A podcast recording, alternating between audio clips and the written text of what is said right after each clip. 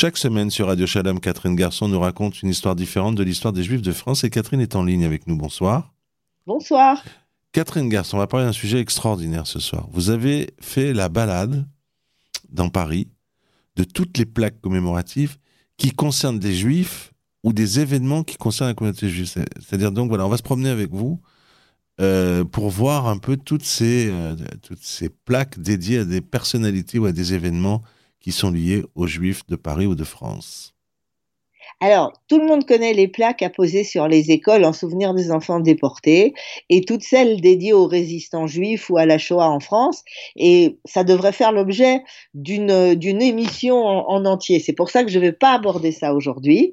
Mais il y a beaucoup d'autres plaques dans tout Paris et sa banlieue qui ont d'autres sujets et c'est à certaines d'entre elles que nous allons nous intéresser. Ce qu'il faut remarquer tout d'abord, c'est que ces plaques évoquent des personnalités ou des faits datant du 19e ou du XXe siècle, ce qui n'est pas étonnant puisque les Juifs n'ont avoir le droit vraiment de s'installer à Paris qu'après la Révolution, qui les a émancipés et leur a permis d'aller là où ils voulaient. Il faudrait quand même regretter une petite chose. Euh, la présence juive à Paris au Moyen Âge ne fait l'objet d'aucune de ces plaques. On ne signale pas le brûlement du Talmud devant l'hôtel de ville, ni où oui, ni où on où s'est passée la disputation, etc. Voilà, c'est un peu dommage, mais c'est comme ça. Alors, on va commencer par l'une des plaques les plus connues qui est apposée au 35 rue Cambon, dans le premier arrondissement. On y lit en français et en hébreu.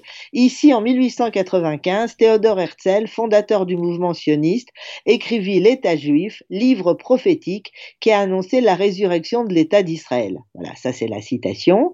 Rappelons que ce livre fait suite à l'affaire Dreyfus, dont Herzl a été le témoin. Et dans ce livre, Herzl propose un programme détaillé de la création d'un État pour les Juifs, avec son organisation interne et ses institutions.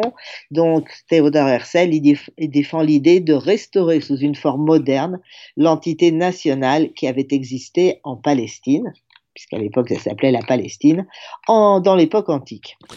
La seconde plaque dont on va parler est quand même plus française, directement française. Oui, c'est celle dédiée aux frères Perrer, Émile et Isaac, sur la promenade qui porte leur nom dans le 17e arrondissement.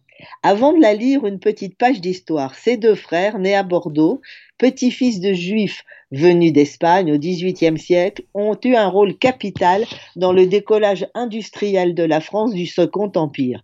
Ils créèrent et développèrent de, développèrent de nombreuses entreprises, notamment la banque, l'immobilier commercial et résidentiel, les chemins de fer, les transports maritimes et les assurances. C'est d'ailleurs ce qu'on lit sur cette plaque, où d'abord on voit leurs deux portraits, et donc euh, cette plaque dit création de nombreuses lignes de chemin de fer en France et en Europe, fondation de la Compagnie générale transatlantique, des chantiers navals de Saint-Nazaire, urbanisation de la plaine Monceau, de la zone portuaire de Marseille et de la ville d'Arcachon. Donc c'est ah un beau bilan français.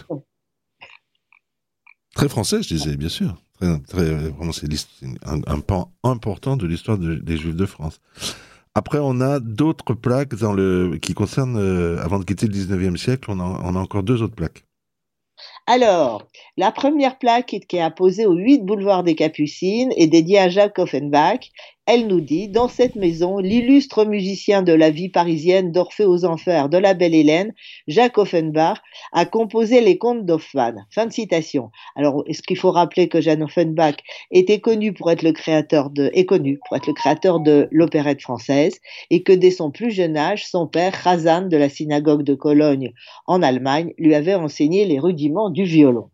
Autre célébrité artistique, la grande comédienne Sarah Bernard, dont la plaque se trouve au 5 rue de l'école de médecine, dans le 5e, y est inscrit le 25 octobre 1844, ici naquit Sarah Bernard, gloire de notre théâtre. Cette plaque a été apposée le 25 octobre 44 par les soins de la radiodiffusion française, qui a porté ce jour-là le nom de Sarah Bernard à travers le monde, où Sarah Bernard porta si haut le nom de la France. Il faut voir, c'est juste après la libération de Paris et c'est un, hommage de la radiodiffusion française à un personnage juif. Alors, on va quand même parler deux secondes de Sarah Bernard, tout le monde la connaît. On, on sait que sa devise était quand même en référence à son audace et à son mépris des conventions, alors qu'elle est attaquée par ses détracteurs sur ses origines après la défaite de 1871, elle déclara Je suis française, absolument française. Toute ma famille est, originaire de Hollande. Amsterdam est le berceau de mes modestes aïeux. Si j'ai l'accent, monsieur, parce qu'elle quelqu'un qui lui avait reproché, et je le regrette beaucoup, mon accent est cosmopolite et non tudesque. Je suis une fille de la grande race juive et mon langage un peu rude se ressent de nos pérégrinations forcées. Eh ben dis donc, je savais pas que Sarah Bernard avait dit ça. Passons au XXe siècle, ou presque. Alors, au 38 de la rue Guinemer, dans le 6e arrondissement, une plaque explique ici vécu de 1897 à 1908 Léon Blum, homme d'État, ancien président du Conseil. Là, c'est pas pas utile de, euh, de présenter Léon Blum, le socialiste, qui incarna pour la plupart des Français le gouvernement du Front populaire. Il est arrêté en 40, jugé au procédrium en 42 par le régime de Vichy, livré aux nazis qui le déportent en Allemagne, près de Après la guerre, Léon Blum va diriger le dernier gouvernement provisoire de décembre 46 à janvier 47, avant l'instauration de la quatrième République. Autre homme politique, mais conservateur celui-là, Georges Mandel, a une plaque très détaillée dans l'avenue qui porte son nom, dans le 16e arrondissement.